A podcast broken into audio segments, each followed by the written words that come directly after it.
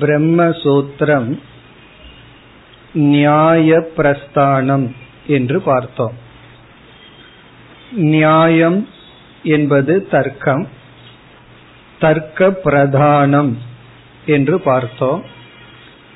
இங்கு தர்க்க பிரதானம் என்ற சொல்லில் அனுமான பிரதானம் என்பதுதான் முக்கிய பொருள். ஆகவே சென்ற வகுப்பில் அனுமானத்தை பற்றிய விசாரத்தை மேற்கொண்டோம்.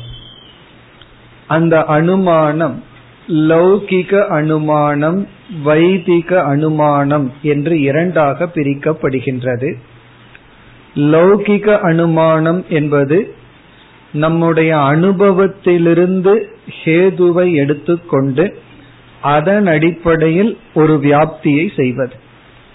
அதாவது நாம் அனுபவத்தில் எங்கெல்லாம் நெருப்பு இருக்கின்றதோ அங்கெல்லாம் புகையை பார்த்துள்ளோம்.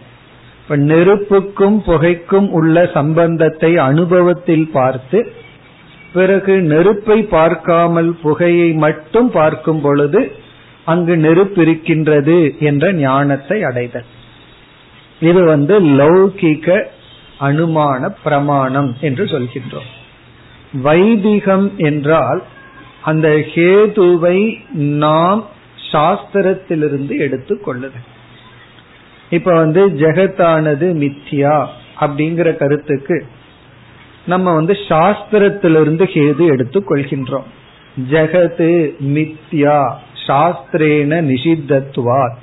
சாஸ்திரத்தினால ஜெகத்தானது நீக்கப்பட்ட காரணத்தினால் ஜெகத் மித்யாவாகத்தான் இருக்க வேண்டும். இவ்விதம் இரண்டு விதமான அனுமானங்கள். சூத்திரமானது பெரும்பாலும் ஹேதுவாக இருக்கும். ஏதோ ஒரு கருத்து அந்த கருத்துக்கு காரணம் அதை நிலைநாட்டுவது சூத்திரமாக பொதுவாக அமையும். இனி நாம் அடுத்த விசாரமாக முழு பிரம்ம சூத்திரம் எப்படி அமைந்துள்ளது என்று இப்பொழுது பார்ப்போம். அதை வந்து பார்த்துட்டு பிறகு சதுசூத்ரி எப்படி அமைந்துள்ளதுன்னு பிறகு பார்ப்போம். இனி நம்ம வந்து வியாச பகவான் அருளிய இந்த பிரம்மசூத்திரம் எப்படி அமைக்கப்பட்டுள்ளது அப்படின்னு பார்க்கிறோம். பிரம்மசூத்திரமானது நான்கு அத்தியாயங்களாக பிரிக்கப்படுகிறது முதலில். முதல்ல வந்து நான்கு அத்தியாயமாக வியாசர் பிரித்து எழுதி இருக்கின்றார். பிறகு என்ன செய்துள்ளார்? ஒவ்வொரு அத்தியாயத்திலும் ஒவ்வொரு சாப்டர்லையும் நான்கு செக்ஷன்ஸ் நான்கு பாதங்களை வைத்துள்ளார். இங்க பாதங்கள் அப்படின்னு சொன்ன செக்ஷன் இப்ப இதிலிருந்து பிரம்மசூத்திரத்துல எத்தனை செக்ஷன் இருக்கு அப்படின்னு சொன்னா பதினாறு செக்ஷன் இருக்கு நான்கு அத்தியாயங்கள். ஒவ்வொரு அத்தியாயத்திலும் நான்கு நான்கு பாதங்கள். இனி அடுத்த டிவிஷன் என்னவென்றால் அதிகரணம் என்று சொல்லப்படுகிறது. அதிகரணம். இதெல்லாம் பிரம்மசூத்திரத்துக்கு உள்ள விசேஷமான கருத்து. அதிகரணம். மற்ற உபனிஷத் கீதையில எல்லாம் அத்தியாயம்னு சொல்லலாம் செக்ஷன் எல்லாம் சொல்லலாம். கீதையில வந்து அத்தியாயம் மட்டும். உபனிஷத்திலையும் நம்ம பார்த்திருக்கோம் அத்தியாயம் செக்ஷன் அப்படின்னு சொல்லி. இங்க வந்து அதிகரணம்னு இனி ஒரு கருத்து. அதிகரணம் என்ற சொல்லுக்கு நம்ம லட்சணம் எல்லாம் பிறகு பார்க்க போறோம். அதாவது தலைப்பு அப்படின்னு அர்த்தம். டாபிக் ஒரு பர்டிகுலர் டாபிக் ஒரு குறிப்பிட்ட தலைப்பை எடுத்துக்கொண்டு விசாரம் செய்தல். நான்காவது வந்து சூத்திரங்கள். அடுத்தது வந்து சூத்திரம். இனி அதிகரணம்னா என்ன? சூத்திரம் எப்படி அமைக்கப்பட்டுள்ளது என்றால் இப்ப வந்து முதல் அத்தியாயம் அப்படின்னு எடுத்துக்கிறோம். அந்த முதல் அத்தியாயத்திற்குள்ள நான்கு பாதங்கள் இருக்கும் பிறகு முதல் அத்தியாயம் முதல் பாதம் அப்படின்னு எடுத்துட்டோம் அப்படின்னா அந்த முதல் பாதத்துல பல சூத்திரங்கள் இருக்கு. அந்த சூத்திரங்கள் எப்படி அமைக்கப்பட்டுள்ளது என்றால் அதிகரணங்களாக அமைக்கப்பட்டுள்ளது. அதாவது வந்து அதிகரணங்கள் அப்படின்னு சொன்னா ஒரு அதிகரணம் அப்படின்னு எடுத்துட்டோம் அப்படின்னா அங்கு ஒரு மேஜர் டாபிக் இருக்கும் அந்த ஒரு மேஜர் டாபிக்க விளக்கிறதுக்கு சில சமயம் ஒரு சூத்திரம் தேவைப்பட்டிருக்கும் சில சமயம் இரண்டு சூத்திரங்கள் சில சமயம் பல சூத்திரங்கள். ஆகவே ஒவ்வொரு அதிகரணத்திலும் ஒரு சூத்திரமோ அல்லது பல சூத்திரங்களோ இருக்கும். இப்ப பல சூத்திரங்கள் அல்லது ஒரு சூத்திரம் சேர்ந்து ஒரு அதிகரணமாக ஆகும். சில இடங்கள்ல பார்த்தோம் அப்படின்னா ஒரு அதிகரணத்துக்கு ஒரே சூத்திரம் தான் இருக்கும். சில சமயம் ஏழு சூத்திரங்கள் எல்லாம் இருக்கும். அப்படி பார்க்கையில நமக்கு வந்து மொத்த சூத்திரங்கள் வந்து ஐநூற்றி ஐம்பத்தி ஐந்து சூத்திரங்கள் எழுதியிருக்கார் வியாச பகவான். இப்ப ஐநூத்தி ஐம்பத்தி ஐந்து சூத்திரங்களை வந்து நாலு அத்தியாயங்களாக பிரிச்சு கொடுத்திருக்கார். பதினாறு செக்ஷன் பதினாறு பாதங்களா பிரிச்சிருக்கார். அதுல அதிகரணங்கள் எவ்வளவு என்றால் நூத்தி தொண்ணூத்தி இரண்டு அதிகரணமா பிரிச்சிருக்கார். நூத்தி தொண்ணூத்தி ரெண்டு டாபிக்கா பிரிச்சிருக்கார். இப்போ நம்ம பார்க்க போற சதுசூத்ரியில அது எப்படி அமைஞ்சுள்ளது அப்படின்னா முதல் அத்தியாயம் முதல் பாதம் முதல் அதிகரணம். அந்த அதிகரணத்துல ஒரே ஒரு சூத்திரம் தான் அப்படி நாம பார்க்க போகின்ற நான்கு சூத்திரங்களிலும் ஒவ்வொன்றும் ஒவ்வொரு அதிகரணம் அந்த அதிகரணத்துல ஒவ்வொரு சூத்திரங்கள் தான். முதலாவது சூத்திரம் முதல் அதிகரணம் இரண்டாவது சூத்திரம் இரண்டாவது அதிகரணம் மூன்றாவது மூன்றாவது அதிகரணம் நான்கு நான்காவது அதிகரணம். அஞ்சாவது சூத்திரத்துக்குள்ள அஞ்சாவது அதிகரணத்துக்கு போயிட்டோம்னா பல சூத்திரங்கள் இருக்கின்றது. அப்படி இப்ப வந்து அத்தியாயம் பாதம் அதிகரணம் சூத்திரம் இவ்விதத்தில் அமைக்கப்பட்டுள்ளது. இப்ப நான்கு அத்தியாயங்கள் பதினாறு பாதங்கள் பிறகு நூத்தி தொண்ணூத்தி இரண்டு அதிகரணம் ஐநூத்தி ஐம்பத்தி ஐந்து சூத்திரங்கள். இப்படி அமைந்துள்ளது. இனி நம்ம இந்த நான்கு அத்தியாயங்களினுடைய பெயர் அதுல என்ன இருக்குங்கிறத மட்டும் பார்ப்போம். ஒவ்வொரு பாதத்திற்கும் நாம செல்ல வேண்டிய அவசியம் இல்லை.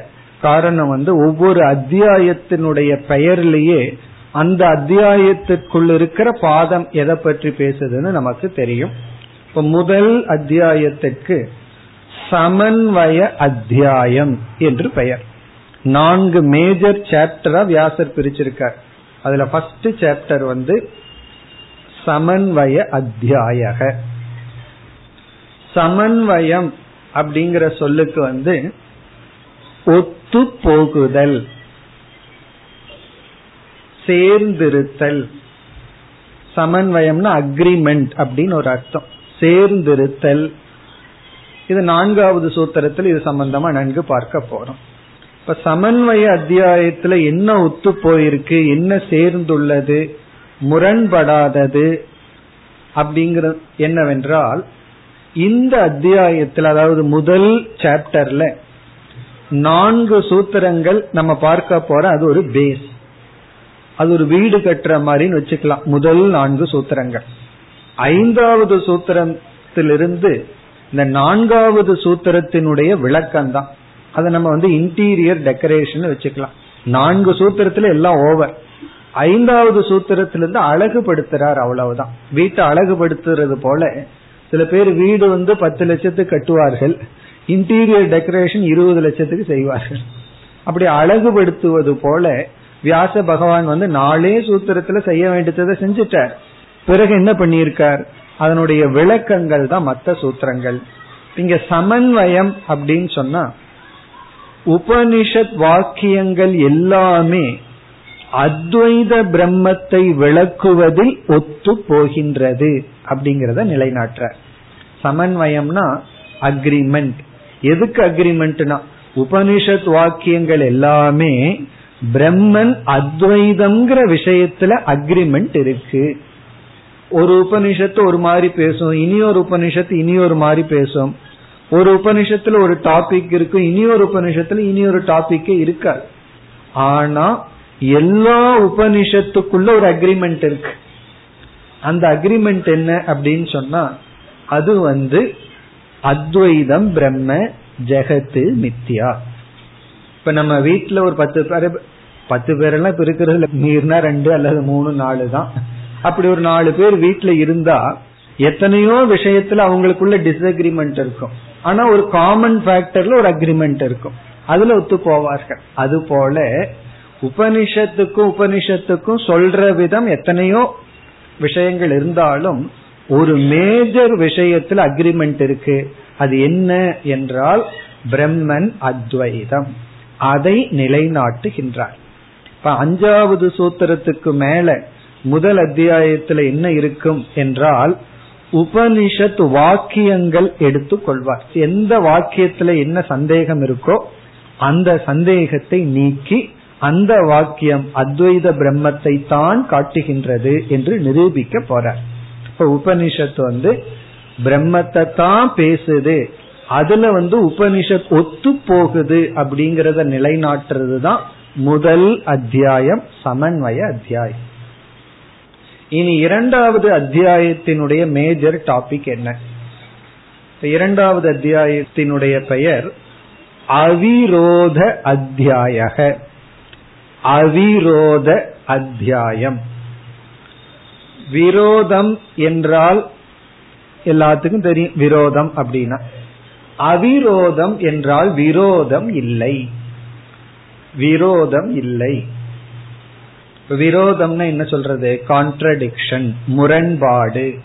விரோதம்னா முரண்பாடு ஒத்து போகாதது. சமன்வயத்துக்கு ஆப்போசிட் வந்து விரோதம். இங்க அவிரோதக உண்மையிலேயே சமன்வயம்ங்கிறது பாசிட்டிவா சொல்றது. அவிரோதம் அப்படிங்கிறது நெகட்டிவா சொல்றது. ஆனா ஒரே கருத்து தான் double negative is equal to பாசிட்டிவ்ங்கிற மாதிரி விரோதத்துக்கு விரோதம் இல்லாமல் இருத்தல். இப்ப இந்த அத்தியாயத்துல என்ன செய்துள்ளார் என்றால் சிறிய இடங்கள்ல கொஞ்சம் இடத்துல என்ன பண்ணியிருக்கார்? ஸ்ருதியானது பரஸ்பர விரோதம் ஸ்ருதிக்குள் இல்லை. செல்ஃப் கான்ட்ரடிக்ஷன் கிடையாது அப்படிங்கறத கொஞ்சம் நிலைநாட்டுற. அதாவது உபனிஷத்தே செல்ஃப் கான்ட்ரடிக்ஷனோட பேசுவதில்லை. தனக்குள்ளேயே விரோதம் கொள்வதில்லை. இந்த மாதிரி விரோதம் யார் செய்வாங்கன்னா இந்த பொய் சொல்றவர்கள் கிட்ட இருக்கும். அவங்க வந்து ஒரு பொய் கூறிவிட்டால் அந்த பொய்ய மறைக்கிறதுக்கு இனி ஒரு பொய் சொல்லணும். ஒரு பத்து பொய் சொன்னாங்கன்னா நம்ம யோசிச்சோம்னா கான்ட்ரடிக்ஷன் கண்டுபிடிச்சிடலாம். இப்ப எப்ப கான்ட்ரடிக்ஷன் வரும்? தவறான ஒரு விஷயத்துல வந்து நம்மளே செல்ஃப் கான்ட்ரடிக்ஷனா பேசி விடுவோம். அப்படி வந்து உபனிஷத் வந்து தனக்குள்ளேயே ஒரு இடத்துல துவைதம் இனி ஒரு இடத்துல அத்வைதம் அப்படி சொல்லுதான்னா கிடையாது. இப்ப பரஸ்பர விரோதம் இல்லை. உண்மையிலேயே இதுதான் முதல் அத்தியாயத்தினுடைய டாபிக்கும் கூட. முதல் அத்தியாயத்துல பிரம்மத்தை தான் சொல்லுதுன்னு நிலைநாட்டி பிறகு இந்த அத்தியாயத்தின் ஆரம்பத்தில் ஸ்ருதி வந்து தனக்குள்ள விரோதித்து கொள்வதில்லை. ஆனா விரோதம் இருக்கிற மாதிரி நமக்கு தோன்றும். ஆனா விரோதம் இல்லை அப்படின்னு காட்டுற இரண்டாவது வந்து இந்த அத்வைத தத்துவத்துக்கு ஸ்மிருதி விரோதம் இல்லை. இந்த ஸ்ருதியை ஆதாரமாக கொண்டு எத்தனையோ ஸ்மிருதிகள் எல்லாம் வந்தது. அந்த ஸ்மிருதிகளும் அத்வைதத்துக்கு விரோதம் இல்லை அப்படிங்கறத நிலைநாட்டுகின்றார். இப்போ உபனிஷத்துல பேசப்பட்ட கருத்து அது உபனிஷத்தினாலேயே விரோதித்துக் கொள்வதில்லை. உபனிஷத்தை அதை கான்ட்ரடிக்ட் பண்றதில்லை. பிறகு ஸ்மிருதிகளும் சில ரிஷிகள் எல்லாம் எழுதியுள்ளார்கள். உதாரணமா கிருஷ்ண பகவான் பிறகு வந்து யோக வாசிஷ்டம் போன்ற சில ரிஷிகள் எல்லாம் எழுதின நூல்களும் உபனிஷத்தினுடைய கருத்துக்கு கான்ட்ரடிக்ஷன் இல்லை முரண்பாடு இல்லை. மூன்றாவது யுக்தி விரோதம் இல்லை. தர்க்கத்தின் அடிப்படையில் அனுமானத்தின் அடிப்படையில பார்த்தாலும் விரோதம் கிடையாது. ஏன்னா நம்ம வந்து இல்லாஜிக்கலா பேசுவதில்லை அப்படிங்கறத லாஜிக்கலா எஸ்டாப்ளிஷ் பண்ற யுக்தி விரோதம் கிடையாது. இப்ப பிரம்மன் வந்து அத்வைதம் அப்படின்னு சொன்னா அது எந்த விதமான யுக்திக்கும் நம்மளுடைய லாஜிக்கோ திங்கிங்கோ விரோதம் இல்லை அப்படிங்கறத நிலைநாட்டுற நான்காவது வந்து பரமத தோஷத்தை நிராகரணம் செய்கின்றார். பரமத தோஷ ஆரோப்பணத்தை நிராகரணம் செய்கின்றார். துவைதம் விசிஷ்டாத்வைதம் சாங்கியம் தர்க்க சாஸ்திரம் போன்றவர்களெல்லாம் அத்வைதத்தின் மீது பழி சுமத்துகின்றார்கள். இது தவறு. சங்கரரை வந்து மாயாவாதின்னு சங்கரருக்கு பேர். அவர் வந்து அது ஒரு திட்டுற பேர் அவர்களெல்லாம் சங்கரர் மாயாவாதின்னு திட்டுவார்கள். அதாவது எல்லாம் மாயைன்னு சொல்லிட்டு போயிடுவாரு. நம்ம படுற கஷ்டம் அவருக்கு என்ன தெரியும் அப்படின்னு சொல்லுவார்கள். அப்படின்னா என்ன அர்த்தம்? இந்த உலகத்தை பொய்ன்னு சொல்லுவாரு. எதையும் ஏற்றுக்கொள்வதில்லை எல்லாத்தையும் நீக்கி விடுவார். இப்படி எல்லாம் பர மதங்கள் வந்து நம் மீது பழி சுமத்துகின்றது. அதை வந்து வியாச பகவான் வந்து டிஃபென்ஸ் கிடையாது அப்படின்னு அந்த பழி இல்லைன்னு காட்டுறார். பிறகு இறுதியாக பழி இல்லைங்கிறது ஒன்று இனி ஒன்னு ஒரு அஃபென்ஸுக்கு போயிடுறார். உன்னுடைய கருத்து தவறு. அத்வைதத்தை தவிர மற்ற கருத்துக்கெல்லாம் தவறு பல ஆத்மாங்கிறது அல்லது ஜடமான உலகமே போதுங்கிறது இது போன்ற ஈஸ்வரன் வேண்டாம் கடவுள் இல்லாமையே நம்ம மேனேஜ் பண்ண முடியும் தத்துவத்தை விளக்க முடியும் சொல்வது. இது போன்ற மற்ற பிலாசபி அது தவறுங்கிறதையும் காட்டுறார். இங்க டிஃபென்ஸும் பண்றாரு அஃபென்ஸும் பண்றாரு. என்னைக்குமே ஃபர்ஸ்ட்ல லைஃப்ல டிஃபென்ஸ் தான் பண்ணணும். அதற்கு பிறகுதான் அஃபென்ஸ் அதையும் இவர் இங்க செய்யறார். இந்த அவிரோத அத்தியாயம் தான் முழுவதும் தர்க்க பிரதானம் யாராவது ஆரம்பத்துல அவிரோத அத்தியாயத்திற்குள்ள போனாங்கன்னா வியாசர் மீதே விரோதம் வந்துடும் அவ்வளவு தூரம் கஷ்டமா இருக்கும். காரணம் என்ன? கம்ப்ளீட்டா லாஜிக்காவே பேசிக்கொண்டு வருவார். கொஞ்சம் கடினமான பகுதி பிரம்மசூத்திரத்தில்.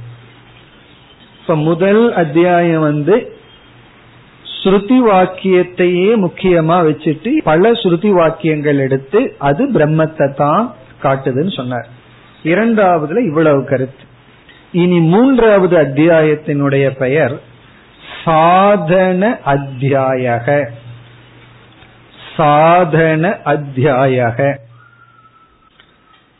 இங்கு வந்து மோக்ஷத்துக்கான சாதனைகளை பிரதானமாக பேசுகின்றார்.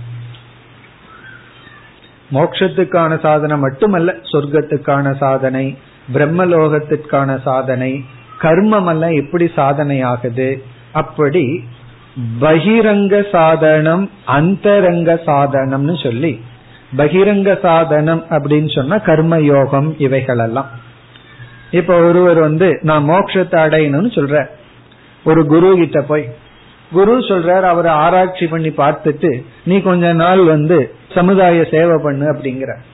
சமுதாய சேவைக்கும் அல்லது மோக்ஷத்துக்கும் அல்லது வீட்டுக்கு கொஞ்ச நாள் உழைச்சிட்டு அப்படிங்கிறார். அதற்கு மோக்ஷத்துக்கு என்ன சம்பந்தம்னா வியாச பகவான் இங்க சம்பந்தம் சொல்ற அதாவது கர்மயோகமானது கொஞ்சம் கொஞ்சமாக நமக்கு சித்த சுத்தியை கொடுத்து அது பகிரங்கமாக மோக்ஷத்துக்கு ஒரு ஸ்டெப் வெளியே இருந்து அது சாதனையாக அமையும் அப்படின்னு சொல்றார். பிறகு அந்தரங்க சாதனைன்னு ஞான யோகத்தை எல்லாம் சொல்றார். சாஸ்திர விசாரம். அது அந்தரங்கம்னா மோட்சத்துக்கு ரொம்ப பக்கத்துல இருக்கு. அப்புறம் சாஸ்திரத்துல வந்து கமிட்டடா இருக்கிறது. கேட்டல் சிந்தித்தல் தியானித்தல் இதெல்லாம் சொல்ற இங்க வந்து சர்வாபேக்ஷா நியாயம் அப்படின்னு ஒரு நியாயத்தை பயன்படுத்துறார். சர்வ அபேக்ஷா நியாயம் அப்படின்னா நமக்கு எல்லாமே மோட்சத்துக்கு தேவைதான்.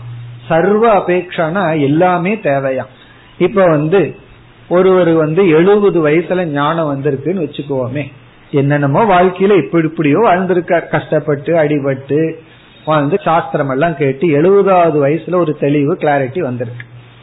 இங்க வியாச பகவான் என்ன சொல்றார்? இந்த எழுபதாவது வயதுல உன்னையே நீ பார்க்கும் பொழுது இந்த வாழ்க்கைய நல்லா பயன்படுத்திட்டோம். எந்த விதமான கில்ட்டோ ஹர்ட்டோ கிடையாது. நான் திருப்தியா இருக்கேன்னு உன்னால சொல்ல முடிஞ்சு மோட்சத்தை நம்ம வெளியே சொல்லக்கூடியதல்ல. ஒருவர் சொல்றாருன்னு வச்சுக்குவோமே. அல்லது நமக்கு முழுமையான மோட்சத்தை அடைய வேண்டாம். யாராவது ஏதோ ஒரு வயதுல நான் இப்ப திருப்தியா இருக்கேன் எனக்கு குறை இல்லை அப்படின்னு கூறுகின்றார் என்றால் அப்படி அவர் சொல்றதுக்கு பிறந்ததிலிருந்து அவருக்கு என்னென்ன அனுபவம் கிடைச்சதோ அத்தனையும் சாதனைன்னு சொல்லிடுற அதான் சர்வாபேக்ஷா நியாயம். அவருக்கு என்னென்ன அனுபவங்கள் கிடைச்சதோ அதெல்லாம் தான் இறுதியில இப்படிப்பட்ட ஒரு கன்க்ளூஷனுக்கு அவரை கொண்டு வந்தது. அதனாலதான் அவர் வந்து அந்த நேரத்துல இந்த உலகத்தை வந்து ஒரே ஒரு பாவனையுடன் தான் பாப்பாராம் என்ன அப்படின்னா கிராட்டிடியூட் இந்த உலகம்தான் எனக்கு வந்து இப்படிப்பட்ட பக்குவத்தை கொடுத்தது. சில பேர் வந்து அன்பா கொடுத்தார்கள். சில பேர் வந்து அடி கொடுத்து கொடுத்தார்கள். இப்பெல்லாம் நம்ம எல்லாம் பெருசானதுக்கு அப்புறம் எலிமெண்டரி ஸ்கூல்ல எந்த வாத்தியார் நம்ம அடிச்சாரோ அவரு மீது அதிக கிராட்டிடியூட் இருக்கு இப்போ. அந்த வயசுல வந்து சரி கேடு கெட்டு போன்னு விட்ட வாத்தியார இப்ப நினைச்சு கோவப்படுவோம். அப்போ எந்த ஆசிரியர் நம்ம கண்டிப்பா இருந்து அந்த வயசுல நமக்கு கஷ்டத்தை கொடுத்தாரோ அந்த ஆசிரியரை வந்து ஒருத்தன் பிஹெச்டி பண்ணும்போது நினைச்சு பார்ப்பான். கிராட்டிடியூடோட நினைச்சு பார்ப்பான். அப்ப அந்த ஆசிரியர் மீது சிறு வயதுல வெறுப்பு இருக்கலாம். ஆனா அப்ப இருக்காது. அதே போல இந்த மோக்ஷ காலத்துல யாரெல்லாம் நமக்கு கஷ்டம் கொடுத்தாங்களோ அவங்க மீதுதான் அதிக சந்தோஷப்படுவோம். அதிகமா வாழ்த்துவோம். நீ அப்படி கொடுத்ததுனாலதான் இன்னைக்கு நான் பக்குவமா இப்படி இருக்கேன். இது என்ன சொல்றாரு இங்கு வியாச பகவான்? அந்த கஷ்டங்கள் எல்லாமே தேவைதான். அவன் என்ன ஏமாத்திட்டான் காலவாரிட்டான் நன்றி இல்லாம போயிட்டான் எல்லாம் அப்ப புலம்பி இருப்போம் அது அப்படியே நினைச்சு பாருங்க எக்ஸாம்பிள் சின்ன வயசுல எந்த ஆசிரியர் அடிச்சாரோ அந்த ஆசிரியருக்கு நம்ம எவ்வளவு பேரை வச்சுட்டு எவ்வளவு சாபம் கொடுத்துருப்போம். பிறகு பெருசான அதே ஆசிரியரை வாழ்த்தரம் இல்லையா? அதே போல ஞானி வந்து யாரெல்லாம் தனக்கு கஷ்டத்தை கொடுத்தாங்களோ அவங்கள சந்தோஷமா வாழ்த்துறான். இங்க வியாசர் என்ன சொல்றாரு? அதெல்லாமே உனக்கு சாதனை ஆயிருது இப்ப சர்வாபேக்ஷா நியாயம். அதெல்லாம் இங்க பேசுற சாதனைகள் எல்லாம். எல்லா சாதனைகளையும் பேசுற. மோக்ஷத்துக்கு சாதனை என்ன? சொர்க்கத்துக்கு என்ன சாதனை? அப்படி கர்ம உபாசனா ஞான யோகம் இதெல்லாம் பிரதானமாக.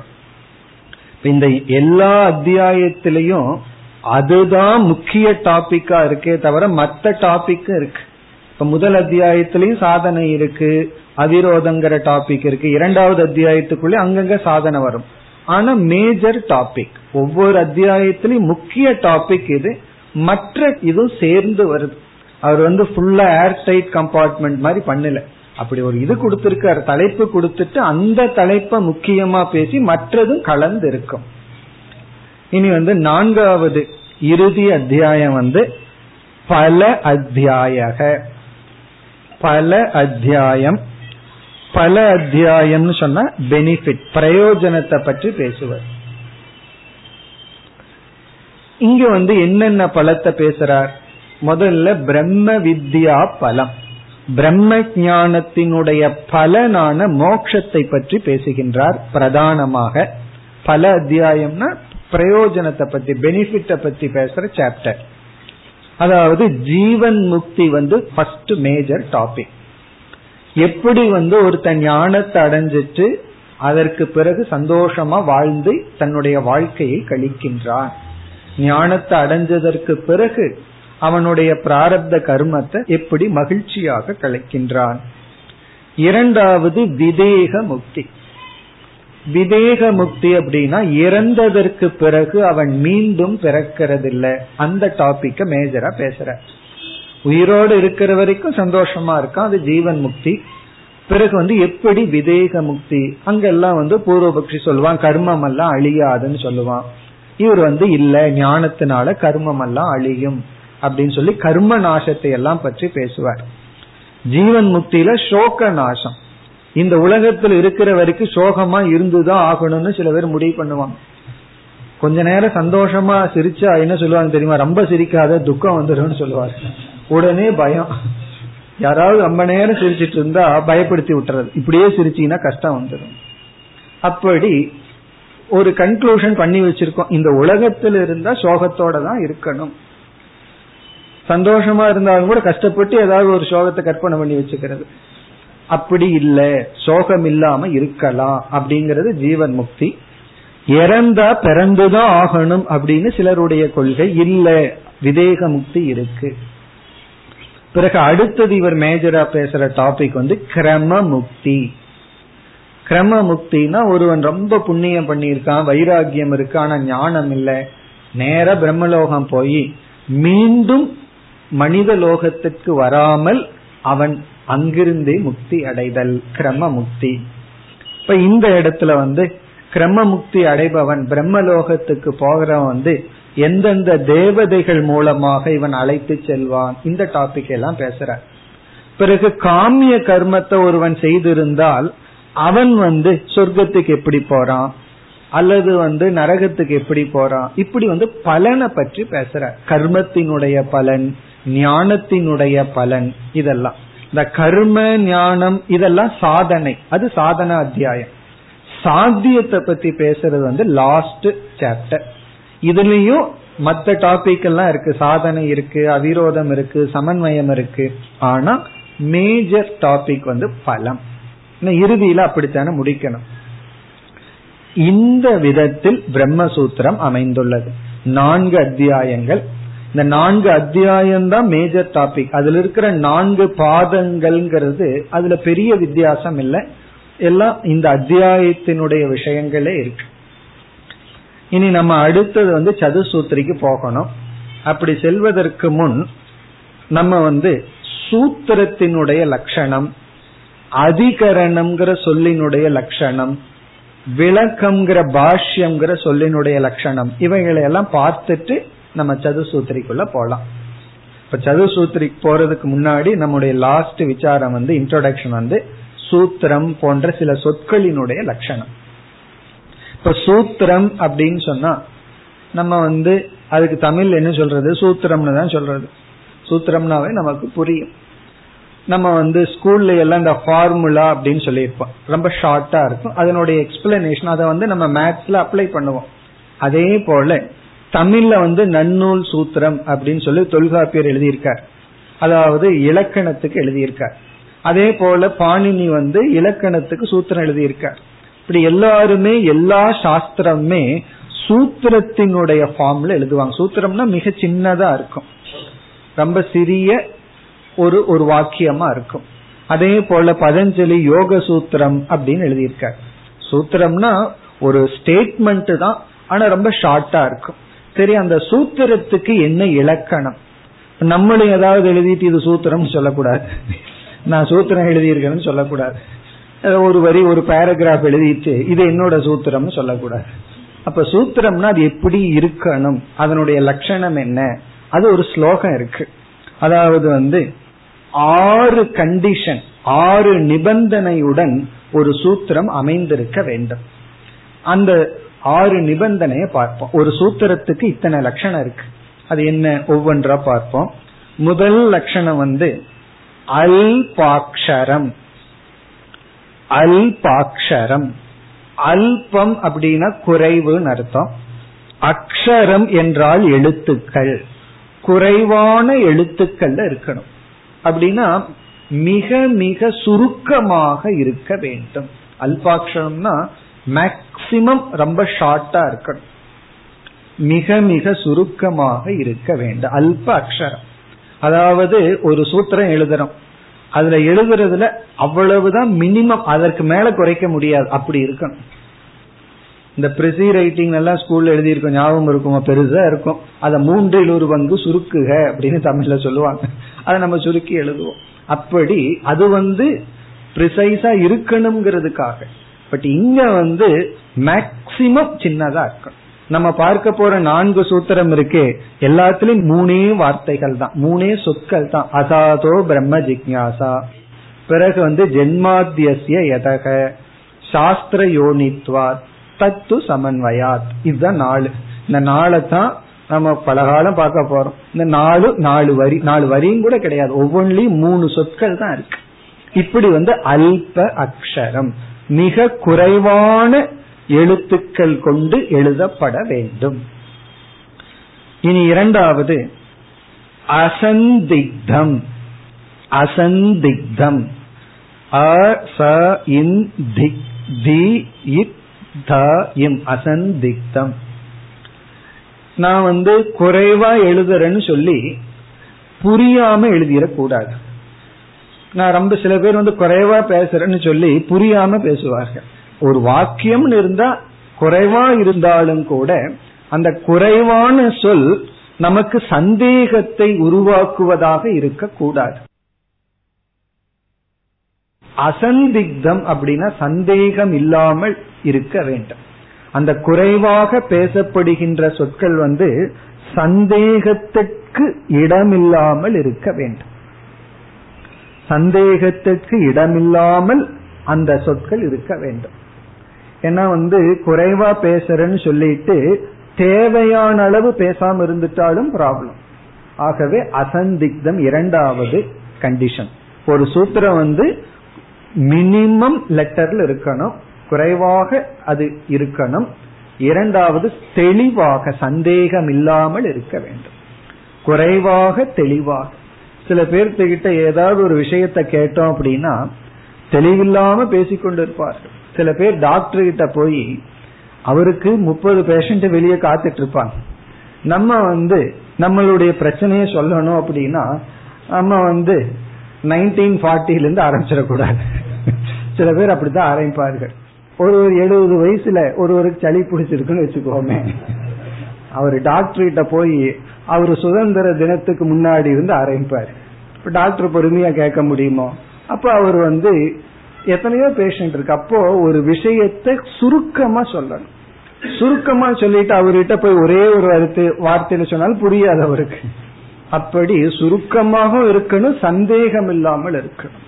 அதாவது ஒரு விஷயத்த ஒரு சென்டென்ஸ்ல அஞ்சு சொல்லல பேச முடியும்னா அஞ்சு சொல்லல தான் பேசணும். ஆறாவது சொல் பேசிட்டோம்னா தப்பு.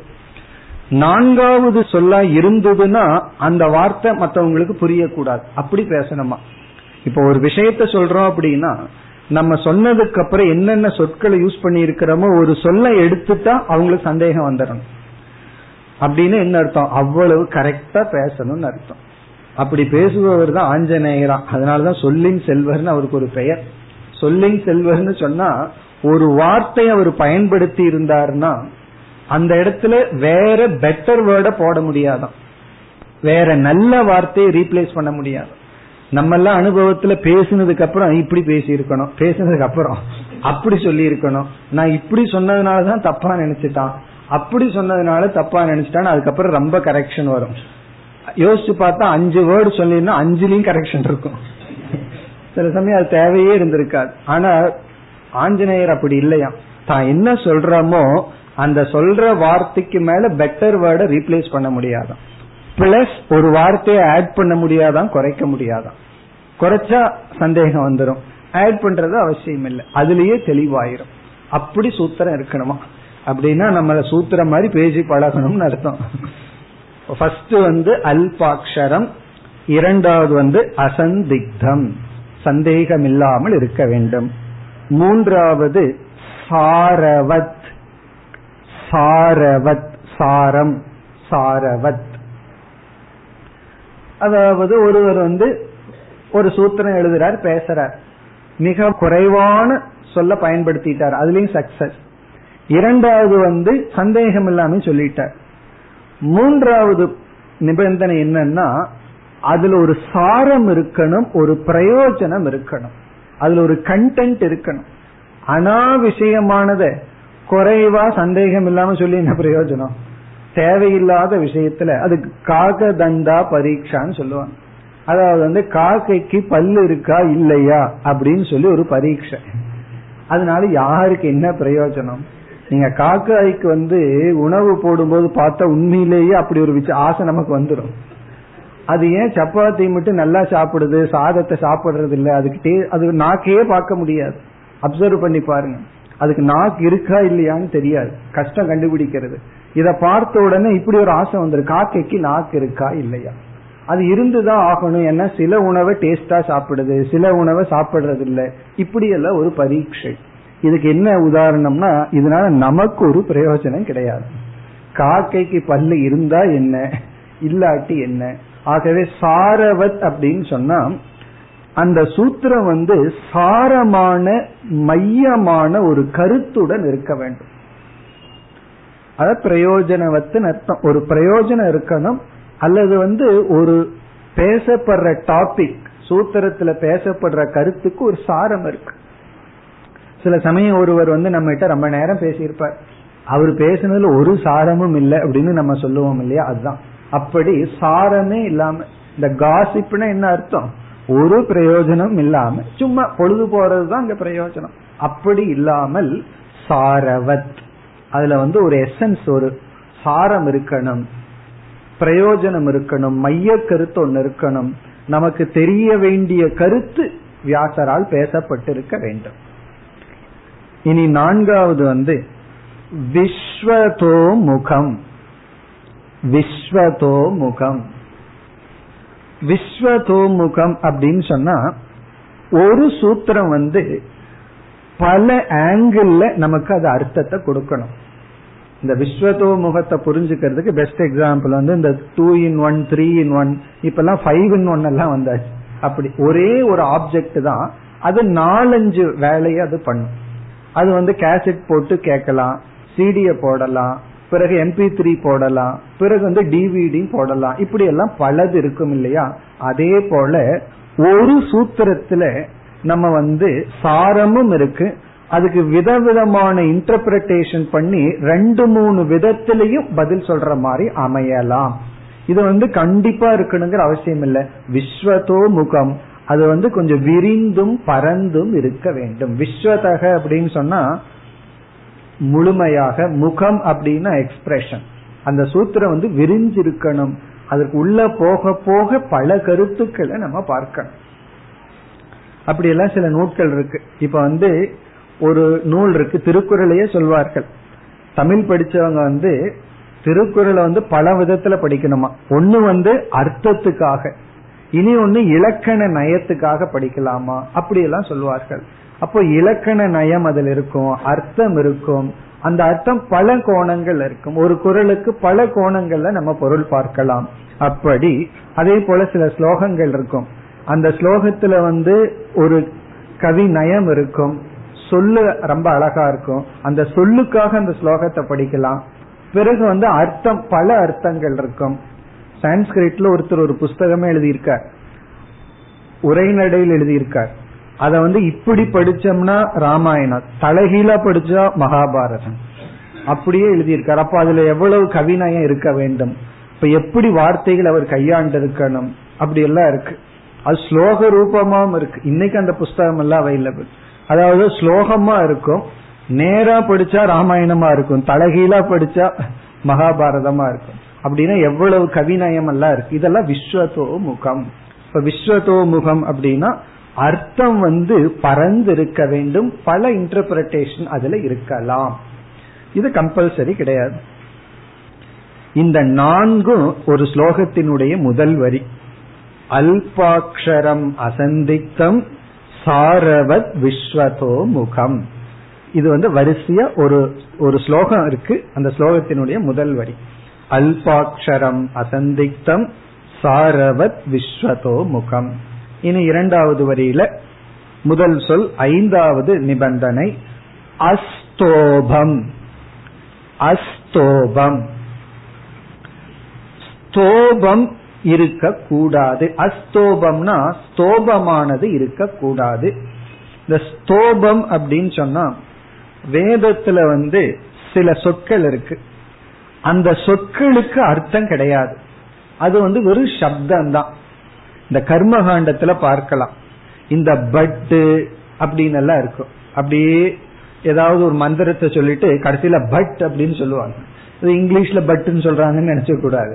அந்த மாதிரி பட்டு ஹட்டு இந்த ஹைன் இந்த மாதிரி எல்லாம் நம்ம சொல்றோம்ல. லலிதா சஹசர் நாம சொல்லுவோம் ஹைன் கிரீம் ரைன் இப்படி எல்லாம் சொல்லுவோம்.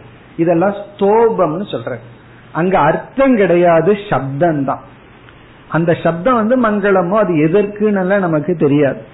அப்படி ஸ்தோபம் எல்லாம் இருக்கக்கூடாது. அல்லது ஸ்துதி. ஸ்துதிய வந்து ஸ்தோபம்னு சொல்லலாம். அதே வந்து இந்த சூத்திரம் வந்து சீரியஸா தான் இருக்கணுமே தவிர யாரையாவது புகழ்ந்துட்டோ ஸ்துதி பண்ணிட்டோ அந்த வேலையெல்லாம் பண்ணக்கூடாது. இப்ப சூத்திரம் வந்து ஸ்துதி இருக்கக்கூடாது ஸ்தோபம் இருக்கக்கூடாது.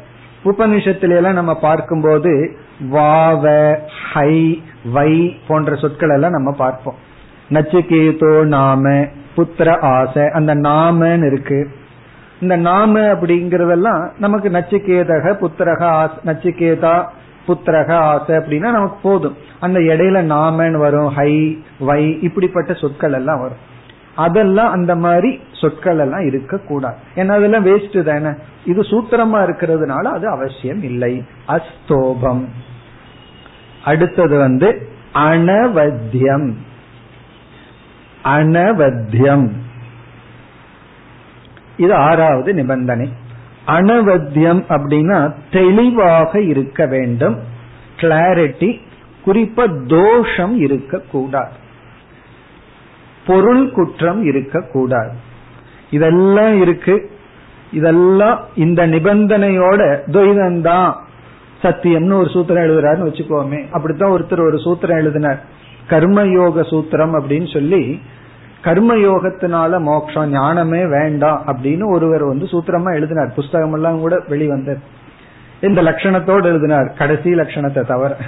அதாவது வந்து அனவத்தியம் அப்படின்னு சொன்னா உண்மைக்கு புறம்பாக இருக்க கூடாது அனவத்தியம். அவத்தியம் அப்படின்னா நீக்கத்தக்கது தவறானது அனவத்தியம்னா தவறாகவும் இருக்கக்கூடாது. அஸ்தோபம் அனவத்தியம் ச கடைசி வரி சூத்திரம் சூத்திரவிதோ விதுகு. இதுதான் சூத்திரம். கடைசி வரி இப்ப இரண்டாவது வரியில அஸ்தோபம் அனவத்தியம் ச சூத்திரம் சூத்திரவிதோ விதுகு. இதுதான் சூத்திரம். சூத்திர விதக விதுகு சூத்திரத்தை அறிந்தவர்கள் இதை அறிகின்றார்கள். இப்ப சூத்திரம் சூத்திரவிதோ விதுகு. இவ்வளவு சூத்திரத்தினுடைய லட்சணம். இப்ப நாரத பக்தி சூத்திரம் இருக்கு சாண்டல்ய பக்தி சூத்திரம் இருக்கு. அந்த காலத்துல எல்லாம் எல்லா சாஸ்திரமுமே சூத்திர ரூபமாகத்தான் எழுதினார்கள். அதாவது புத்த மதத்திலிருந்து பின்னாடி வந்தவர்களும் சூத்திர ரூபமா எழுதினார்கள். எல்லோருமே தர்க்க சாஸ்திரம் யோக சாஸ்திரம் எல்லாமே சூத்திர ரூபமா எழுதினார்கள். எதற்கு அப்படின்னா அதை அப்படியே மனப்பாடம் செய்து விடுவார்கள். சூத்திரமா இருந்தா ஞாபகம் வச்சுக்கிறது மிக சுலபம். அதை மனநம் செய்துட்டு அதுக்கப்புறம் சாஸ்திரம் படிச்சுட்டோம் அப்படின்னா நமக்கு அந்த சூத்திரத்தை சொன்னா எல்லா கருத்து நமக்கு ஞாபகம் வந்துடும் இப்ப நம்ம நோட்ஸ் எழுதி வைப்போம். சில பேர் சூத்திரமா நோட்ஸ் எழுதுவார்கள். அவ்வளவு அல்பாட்சரமா இருக்கும் ஆனா சந்திக்தமா இருக்கும்.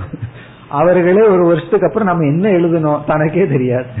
அப்படி இல்லாம ரொம்ப ஷார்ட்டா எழுதி வைப்பார்கள். எழுதுறாங்களோ அதுக்கு அதுக்கு ஷார்ட் ஹேண்ட் மாதிரி அப்படி எழுதி வைப்பார்கள். அது எதற்கு அப்படின்னு சொன்னா பார்த்த உடனே ஞாபகம் வந்துடும் ஆனா நீங்க அப்படி எழுதி வச்சோம் அப்படின்னா எத்தனை வருஷத்துக்கு அப்புறம் எடுத்து பார்த்தாலும் கூட அதோட ஏதாவது ஜோக் சொல்லியிருந்தா அதுவும் ஞாபகம் வந்துடும் காரணம் என்ன? நேரடியா கிளாஸ் கேட்டு எழுதும் பொழுது நமக்கு அந்த எழுத்து ஞாபகப்படுத்தி விட்டுரும். அந்த கனெக்ஷனை எல்லாம் ஞாபகப்படுத்தி விட்டுரும். அதே போல சூத்திரத்தை நம்ம படிச்சு ஞாபகம் சூத்திரத்தை மட்டும் ஞாபகம் வச்சுட்டு நம்ம மற்ற கருத்துக்களை எல்லாம் ஞாபகம் வைக்காட்டியும் சூத்திர ஞாபகம் வந்தா அது சம்பந்தமான எல்லா கருத்தும் ஞாபகம் வந்து ரயிலினுடைய இன்ஜின் மாதிரி சூத்திரம். அது இழுத்துதுன்னா பெட்டி தன்னை போல வர்றது போல சூத்திர சம்பந்தமான கருத்துக்களை எல்லாம் ஞாபகம் வச்சுக்க வேண்டிய அவசியம் இல்லை. சூத்திரத்தை மட்டும் ஞாபகம் வைத்துக் கொண்டால் போதும். அதுக்காகத்தான் சூத்திர ரூபமாக எழுதுதல். அதற்கு அடுத்த ஸ்டெப்பு தான் ஸ்லோக ரூபமா எழுதுறது. அது இதை விட நல்லா இருக்கும். உரைநடையா எழுதணும்னா ஒன்னும் ஞாபகம் வச்சுக்க முடியாது. சப்போஸ் வியாசர் வந்து பகவத்கீதைய பகவான் உரைநடையா தான் சொல்லியிருப்பார். ஸ்லோக ரூபமா அங்க சொல்லிட்டு இருந்திருக்க மாட்டார். அர்ஜுனன் ஸ்லோக ரூபமாவும் கேள்வி கேட்டிருக்க மாட்டான். அதை வியாச பகவான் ஸ்லோக ரூபமா எழுதினார். உரை நடையா இருந்ததுன்னு வச்சுக்கோமே நம்ம எப்படி கீதையை மனப்பாடம் பண்றது ஞாபகம் வச்சுக்கிறது கடினம். இப்ப ஸ்லோக ரூபமா இருந்தா அந்த ஸ்லோகத்தை மனப்பாடம் பண்ணலாம் சயன் பண்ணலாம். ஸ்லோகத்தை சொன்னா அந்த அர்த்தம் எல்லாம் ஸ்புரிக்கும். அதை விட சிம்பிளஸ்ட் ஃபார்ம் வந்து சூத்திரம். இதுதான் சூத்திரத்தினுடைய லட்சணம். இந்த விதத்துலதான் சூத்திரங்கள் அமைந்துள்ளது. நம்ம முதல் சூத்திரத்தை பார்க்கும்போது இந்த லட்சணத்தை எல்லாம் நம்ம பார்க்கலாம். இதுல இருக்கிற எல்லா லட்சணமுமே சூத்திரங்களுக்குள்ள நம்ம பார்க்க போகின்றோம். இனி அடுத்தது வந்து அதிகரண லட்சணத்திற்கு செல்வோம். அதிகரணம் அப்படின்னு ஒண்ணு பார்த்தோம். இந்த லட்சணத்தை பார்த்துட்டோம்னா அந்த அதிகரணம்ங்கிறது நமக்கு நன்கு புரிந்து விடும். ஏன்னா அது கொஞ்சம் வேகா இருக்கலாம். இப்போ அதிகரணம்னா என்ன டாபிக்னு சொன்னீங்களே என்ன அப்படின்னு. இந்த லட்சணத்தை பார்த்துட்டு நம்ம பார்க்காத பார்க்க போகாத ஏதாவது ஒரு அதிகரணத்தை எடுத்துட்டு அதோட சம்பந்தப்படுத்திட்டோம்னா நமக்கு தெளிவாகி விடும் இந்த அதிகரணத்துல வந்து ஒவ்வொரு அதிகரணத்திலையும் ஐந்து கருத்துக்கள் இருக்க வேண்டும். அஞ்சு டாபிக் இருக்கணும். எப்படி சூத்திரத்துக்கு ஆறு லட்சணம் சொன்னோமோ அதே போல ஒவ்வொரு அதிகரணத்திலையும் அஞ்சு டாபிக் இருக்கும். இப்ப அதிகரணம் அப்படின்னு சொன்னா வியாசர் எப்படி எழுதியிருக்காருன்னா முதல்ல வந்து அத்தியாயம்னு பிரிச்சுட்டார். பிறகு முதல் பாதம்னு பிரிச்சிருவார். சூத்திரத்தை எழுதுறதுக்கு முன்னாடியே அதிகரணம்னு போட்டுருவார். அதாவது வியாசர் எழுதும் பொழுது முதல் அத்தியாயம் முதல் பாதம் முதல் சூத்திரத்தை எழுதுறதுக்கு முன்னாடி அதிகரணம்னு போட்டுருவார். அதிகரணம்னு போட்டு அந்த அதிகரணத்துக்குள்ள சூத்திரத்தை எழுதுவார். ஒரு அதிகரணத்துக்குள்ள ஒரு சூத்திரத்தை வைப்பார். அதோட முடிச்சுக்குவார். அடுத்த அதிகரணம்னு போவார். ரெண்டாவது சூத்திரத்தை வைப்பார். மூணாவது அதிகரணத்துல இவர் மூணாவது சூத்திரத்தை வச்சிருக்கார். பிறகு ஐந்தாவது அதிகரணம் வரும் பொழுது அதற்குள்ள பல சூத்திரங்கள் வச்சிருக்கார். ஆறாவது அதிகரணம் போகும்போது அதற்குள்ள சில சூத்திரங்கள். அப்படி ஒவ்வொரு அதிகரணமும் ஒவ்வொரு தலைப்பை கொண்டது. அந்த அதிகரணத்துல அதுதான் டாபிக் அதுதான் விஷயம். அடுத்த அதிகரணத்தில் இவர் வேற டாபிக்கு வந்துருவார். அதனால பார்த்தோம் அப்படின்னா ஒவ்வொரு சூத்திரமும் ஒவ்வொரு விஷயத்தை பற்றி பேசாது.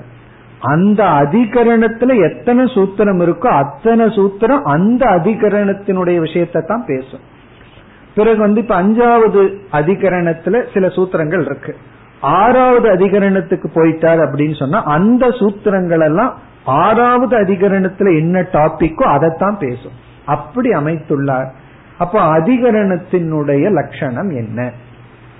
இப்ப முதல் லட்சணம் வந்து விஷயக சப்ஜெக்ட் மேட்டர் ஒவ்வொரு அதிகரணத்திலையும் இருக்கக்கூடிய நிபந்தனைகள் ஒன்று விஷயக சப்ஜெக்ட் மேட்டர் இப்ப வியாச பகவான் வந்து அதிகரணத்தை சொல்லும் போது இந்த அதிகரணத்துல நான் என்ன சப்ஜெக்ட் டீல் பண்ண போறேன்னு சொல்லிடுவார். அந்த அதிகரணத்துக்கே பெயர் இருக்கும். இப்ப முதல் அத்தியாயத்துல முதல் பாதத்துல முதல் அதிகரணமே முதல் சூத்திரம் தான் இப்ப ஒரே சூத்திரம் ஒரு அதிகரணம். ஜிக்ஞாசா அதிகரணம். அப்படின்னு அந்த அதிகரணத்துக்கே பேர் இருக்கும். அப்ப அங்க ஜிக்ஞாசாவை பத்தி தான் டாபிக் இரண்டாவது அதிகரணத்துக்கு பேர் இருக்கும். அந்த அதிகரணத்தை பார்த்துட்டாவே நமக்கு ஓரளவுக்கு இதுதான் டாபிக்னு நமக்கு தெரிஞ்சு பிறகு இரண்டாவது விஷயம் வந்து இப்ப ஏதோ ஒரு சப்ஜெக்ட் மேட்டரை எடுத்துட்டார் அப்படின்னு அர்த்தம். இப்ப வியாச பகவான் வந்து சூத்திரத்தை எழுதுறதுக்கு முன்னாடி அத்தியாயம் பாதத்தை நிர்ணயம் பண்ணிட்டு ஒரு சப்ஜெக்ட் மேட்டரை எடுத்துட்டார். அந்த சப்ஜெக்ட் மேட்டரை வியாச பகவான் முதல்ல சொல்லி ஆகணும். அந்த அதிகரணத்துல இதுதான் சப்ஜெக்ட் மேட்டர் இதுதான் விஷயம்னு சொல்ல. பிறகு இரண்டாவது என்னவென்றால் சம்சயக. சம்சயக சந்தேகம். இப்போ வியாச பகவான் ஒரு டாபிக் எடுத்துட்டார். இந்த டாபிக்க பத்தி நான் பேச போறேன். அந்த டாபிக்ல சந்தேகமே யாருக்கும் வரலன்னு வச்சுக்குவோமே. பிறகு எதுக்கு வியாச பகவான் அதை பத்தி பேசி நிர்ணயம் பண்ணணும்? வியாச பகவான் வந்து நமக்கு ஒரு அர்த்தத்தை ஒரு தத்துவத்தை நிர்ணயம் பண்ற ஏன் நிர்ணயம் பண்ணணும்? சந்தேகம் இருந்தா தான் ஆகவே வியாசர் முதல்ல என்ன பண்ணணும்னா நான் எடுத்துக்கொண்ட இந்த சப்ஜெக்ட் மேட்டர்ல இப்படி ஒரு சந்தேகம் இருக்குன்னு அவர் சந்தேகத்தை ஃபர்ஸ்ட் எஸ்டாப்ளிஷ் பண்ணணும். பூர்வபக்ஷி யார் தெரியுமா? சந்தேகம் இல்லைன்னு சொல்லுவான். ஆப்போசிட்டா இப்ப ஆயிரும். பிரம்மசூத்திரத்துக்கு உள்ள போனோம்னா ஆப்போசிட் ஆயிரும். ஒரு வாக்கியத்தை எடுத்துக்குவார். உபனிஷத் வாக்கியத்தை எடுத்துக்குவார். எடுத்துட்டு இந்த வாக்கியத்துல இப்ப நம்ம பார்க்க போற உதாரணமே எடுத்துக்குவோம். இப்ப வந்து சதேவ சௌமிய இதமக்ர ஆசீத்னு ஒரு வாக்கியம். அங்க சத்துங்கிற சப்தத்தை பத்தி தான் நான் பேச போறேன் அப்படின்னு. சத்துங்கிறதுக்கு என்ன அர்த்தம்ங்கிறத நான் நிர்ணயம் பண்ண போறேன் அப்படின்னு வியாசர் சொல்றார்.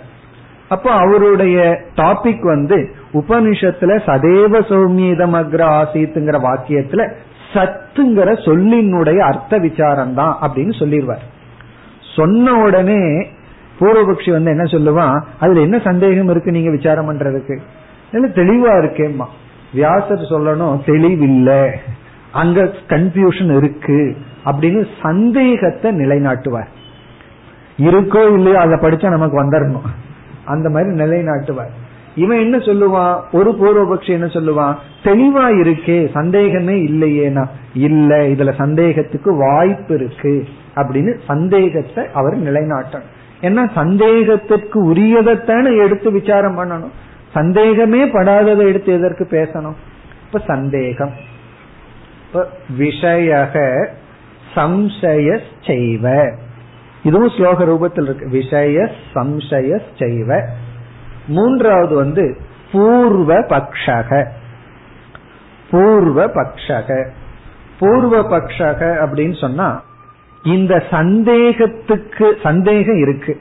அந்த சந்தேகத்தை எடுத்துட்டு எது தவறான முடிவோ அந்த தவறான முடிவை கொண்டுள்ளவன். இப்ப சந்தேகம்னா இதுவா அதுவான்னு வரும். அதுல ஏதோ ஒண்ணுதான் உண்மை இருக்கும். எது தவறோ அந்த தவறை சரின்னு சொல்றதான் பூர்வபக்ஷி. அந்த பூர்வபக்ஷி இருக்கணும். அந்த பூர்வபக்ஷியே இல்லைன்னா எதுக்கு நிலைநாட்டணும்? நமக்கு வந்து சந்தேகம்னு ஒண்ணு வந்தாச்சு. வந்ததற்கு பிறகு சரியானதை மட்டும் நம்ம எடுத்துட்டோம் அப்படின்னா பிறகு வந்து விசாரத்துக்கு அவ்வளவு அவசியம் இல்லை. தவறான கருத்தை எடுத்துட்டு அதுதான் சரின்னு ஒருத்தன் பேசணும். அப்பதான் வியாசருக்கு வேலை இருக்கு. இல்லைன்னா வியாசருக்கு என்ன வேலை இருக்கு? அப்ப பூர்வ பக்ஷக அது மூணாவது டாபிக் அப்ப வியாச பகவான் என்ன சொல்லணும்? இந்த அதிகரணத்துல இந்த டாபிக்ல இதுதான் என்னுடைய சப்ஜெக்ட் மேட்டர் இதுதான் சந்தேகம். இந்த சந்தேகத்துல சில சமயம் பல சந்தேகம் இருக்கு. ஒரு சந்தேகமா இருக்காது. நதத்திர சூரியோபாதி அப்படிங்கிற மந்திரத்துல அங்கு சூரியன் விளங்காது. அந்த தத்திரன்னு ஒரு புரோணவனை உபனிஷத் பயன்படுத்திடுது. அங்கு. உடனே ஒருத்தன் சொன்னா எங்குனா பிரதானம்னு என்னோ ஒன்னு இருக்கு அங்குனா ஒருத்தன் இல்ல சூரிய தேவதைய சொல்லுதுங்கிறான் இது ரெண்டாவது சந்தேகம். இனி ஒண்ணு இல்ல ஜடமான சூரியனை தான் அங்க சொல்லுது. இப்படி எத்தனையோ சந்தேகம். இப்படி பல சந்தேகங்கள். ஒவ்வொருத்தனும் ஒவ்வொரு சந்தேகத்துடன் தன்னுடைய அர்த்த நிர்ணயம் செய்யறதுக்கு முயற்சி பண்றதான் பூர்வ பக்ஷி. அப்ப வியாச பகவான் சொல்லணும் இதுதான் என்னுடைய சப்ஜெக்ட் மேட்டர் இந்த சப்ஜெக்ட் மேட்டர்ல இவ்வளவு சந்தேகம் வர்றதுக்கு வாய்ப்பு இருக்கு சந்தேகம் வந்தாச்சு. சந்தேகம் வந்தது மட்டுமல்ல தவறான கருத்தை கொண்டவர்களும் இருக்கின்றார்கள்னு பூர்வபக்ஷி அறிமுகப்படுத்தணும். பிறகு நான்காவது பூர்வபக்ஷ ததோத்தரம் ததா உத்தரம். நான்காவது உத்தரம். உத்தரம்னா ஆன்சர் அந்த பூர்வ பக்ஷிக்கு சரியான பதில சொல்லணும். அதுதான் வியாசர் செய்கிறார் இங்க. இந்த இதெல்லாம் வந்து ப்ரிப்பரேஷன் இதுதான் சப்ஜெக்ட் மேட்டர்னு சொல்லுவார். பிறகு இங்க இந்த சந்தேகம் இருக்குன்னு சொல்லுவார். அதற்கு முன்னாடியே பூர்வபக்ஷி வந்துருவான். இங்க சந்தேகம் இல்லையேம்பா அதை முதல்ல சரி கட்டி இல்லப்பா சந்தேகம் இருக்குன்னு சொல்லி சந்தேகத்தை நிலைநாட்டணும். சந்தேகத்தை நிலைநாட்டினதற்கு பிறகு சரி சந்தேகம் வந்தாச்சு தெளிவாயாச்சு. உனக்கு எதிர யாருமே ஒரு கருத்தும் சொல்லலையேன்னு ஒருத்தன் வந்து சொல்லுவான். பூர்வபக்ஷிக்கு ஒரு பூர்வபக்ஷி வருவான். இல்ல இந்த சந்தேகத்துல தப்பான கருத்தை பிடிச்சிட்டு இருக்கிற ஆளுக இருக்குன்னு சொல்லி பூர்வபக்ஷிய சித்திக்கணும் நிலைநாட்டணும். இப்படி எல்லாம் சிலர் தப்பா சொல்றாங்க அப்படின்னு வியாசர் வந்து பூர்வபக்ஷிய காட்டி கொடுக்கணும். பூர்வபக்ஷத்தை மட்டும் காட்டிட்டு பேசாம இருந்தா என்ன ஆகிறது? முக்கியம் வந்து உத்தரம். அந்த பூர்வபக்ஷிக்கு பதில் சொல்லணும். அதுதான் பிரம்மசூத்திரம்.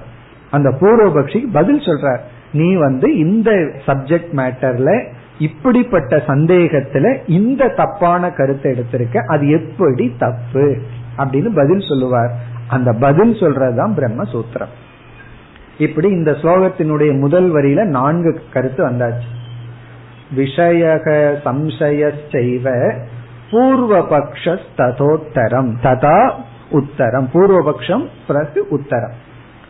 பிறகு ஐந்தாவது வந்து சங்கதி சேதி சங்கதிகி சங்கதிகி சங்கதிகினா ரிலேஷன்ஷிப் சம்பந்தம்.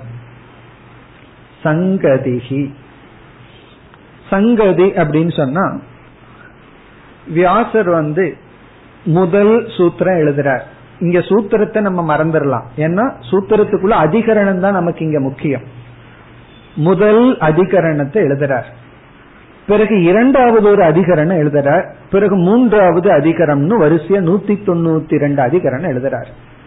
இப்ப இங்க வந்து முதல் அதிகரணம் எழுதிட்டு இரண்டாவது அதிகரணம் வந்து அவருடைய சாய்ஸ் படி எதையோ எழுதக்கூடாதான். முதல் அதிகரணத்துக்கும் இந்த அதிகரணத்துக்கும் ஒரு கனெக்ஷன் இருக்கணும். பிறகு மூணாவது அதிகரணம் எழுதுறாருன்னா ரெண்டாவது அதிகரணத்துக்கும் மூணாவது அதிகரணத்துக்கும் ஒரு ப்ராப்பர் கனெக்ஷன் இருக்கணும் ரிலேஷன்ஷிப் சம்பந்தம் இருக்கணும். சும்மா எழுதுன அதை இப்ப சொன்ன இதை சொன்ன அப்படி இருக்க கூடாது சில பேர் பேச்சுல வந்து கனெக்ஷன் இல்லாம பேசிட்டு இருப்பாங்க. திடீர்னு எதையோ பேசிட்டு திடீர்னு அமெரிக்காவை பத்தி பேசுவாங்க திடீர்னு பாலிடிக்ஸ் பத்தி பேசுவாங்க. முன்ன பேசின டாபிக்கு இதுக்கு கனெக்ஷன் இல்லாம இருக்கு. காசிப்புக்கு அது ஓகே அதுல கனெக்ஷன் இருந்து அதுக்கு பேர் காசிப் இல்ல. ஊர்வம்பு பேசுறதுக்கு எதை வேணாலும் பேசலாமே. ஆனா ஒரு சாஸ்திரம்னு எழுதுனா அதுல ஒரு சம்பந்தம் ஒரு ஃப்ளோ இருக்கணும். அதனாலதானே பிரம்ம சூத்திரம் ஒரு மாலைய போல அமைச்சிருக்கு. அப்படி பார்த்தோம்னா இங்கு வந்து முதல் அதிகரணத்திலிருந்து நூத்தி தொண்ணூத்தி ரெண்டாவது அதிகரணம் வரைக்கும் வியாசர் வந்து ஜஸ்டிஃபை பண்ணி நிலைநாட்டி ஆகணும். நான் ஏன் இந்த அதிகரணத்திற்கு பிறகு இந்த அதிகரணத்தை எழுதினேன்? நான் ஏன் இதற்கு பிறகு இந்த டாபிக்கு வந்த அந்த டாபிக் கனெக்ஷன் இருக்கணும். கனெக்ஷன் இல்லாம டாபிக் இருக்கக்கூடாது. ஏதோ ஒன்ன பேசுறேன்னு இருக்கக்கூடாது. எவ்வளவு முறையா அமைக்கப்பட்டிருக்குன்னு இதுல இருந்து நமக்கு தெரிகிறது. அதுதான் சங்கதி. அப்படி பல சங்கதிகள் இருக்கு. பல விதமான கனெக்ஷன்ஸ் ரிலேஷன்ஷிப் இருக்கு. அத வந்து வியாசர் சொல்லி ஆகணும். இப்ப ஃபர்ஸ்ட் அதிகரணத்துக்கு மட்டும் சங்கதி வராது. ஏன்னா அதற்கு முன்னாடி ஒண்ணும் இல்லையே. இரண்டாவது அதிகரணத்திலிருந்து இரண்டாவது டாபிக்ல இருந்து நான் முதல் டாபிக்கை எழுதி இரண்டாவது டாபிக் எழுதுறதுக்கு என்ன காரணம்? உடனே இதுல எல்லாம் பெரிய விசாரம் இருக்கு. இவர் ஏன் வேற எழுதியிருக்க கூடாது? அஞ்சாவது டாபிக்கை ஏன் ரெண்டாவது டாபிக் குள்ள வந்திருக்க கூடாதுன்னா கூடாதுதான். இதற்கு பிறகுதான் இதை எழுதியாகணும் இதற்கு பிறகுதான் இதற்கு எழுதியாகணும்னு சங்கதி. இந்த அஞ்சும். இப்ப இந்த ஸ்லோகத்தினுடைய இரண்டாவது வரி சங்கதி சேதி பஞ்சாங்கம். சங்கதி சேதி பஞ்சாங்கம். பஞ்ச அங்கம். அங்கம்னா இந்த அஞ்சு அங்கங்களை கொண்டது சாஸ்திரே அதிகரணம் ஸ்மிருதம். சாஸ்திரத்துல அதிகரணம் என்று சொல்லப்படுகிறது.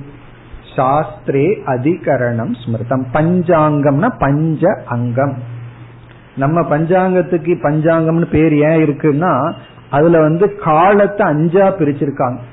அதாவது வந்து முகூர்த்தம் திதிகி அப்படி அஞ்சா பிரிச்சு அந்த அஞ்சு அங்கமான காலம் பேசப்படுவதனால அதற்கு பஞ்சாங்கம்னு பேர்.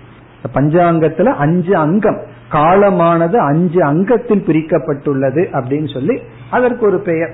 அதெல்லாம் இந்த பஞ்சாங்க ஜோஷியர்கிட்ட போய் கேட்டுக்குங்க அதெல்லாம் என்ன அப்படின்னு சொல்லி. இந்த இடத்துல பஞ்சாங்கம்னா இந்த ஐந்து கருத்தும் கொண்டது அதிகரணம். இனி அடுத்த வகுப்புல இந்த அஞ்சையும் நம்ம என்ன செய்வோம்? ஒரு இடத்துல சேர்த்தி ஒரு எக்ஸாம்பிள் எடுத்து சேர்த்தி பார்த்துட்டு பிறகு பாஷ்யம்னா என்ன? வியாக்கியானம்னா என்னன்னு இருக்கு. அதுக்கு லட்சணம் அல்ல இருக்கு.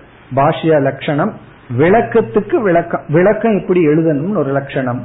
அதை நம்ம முடிச்சிட்டு சதுசூத்திரிக்கு நாம் செல்லலாம்.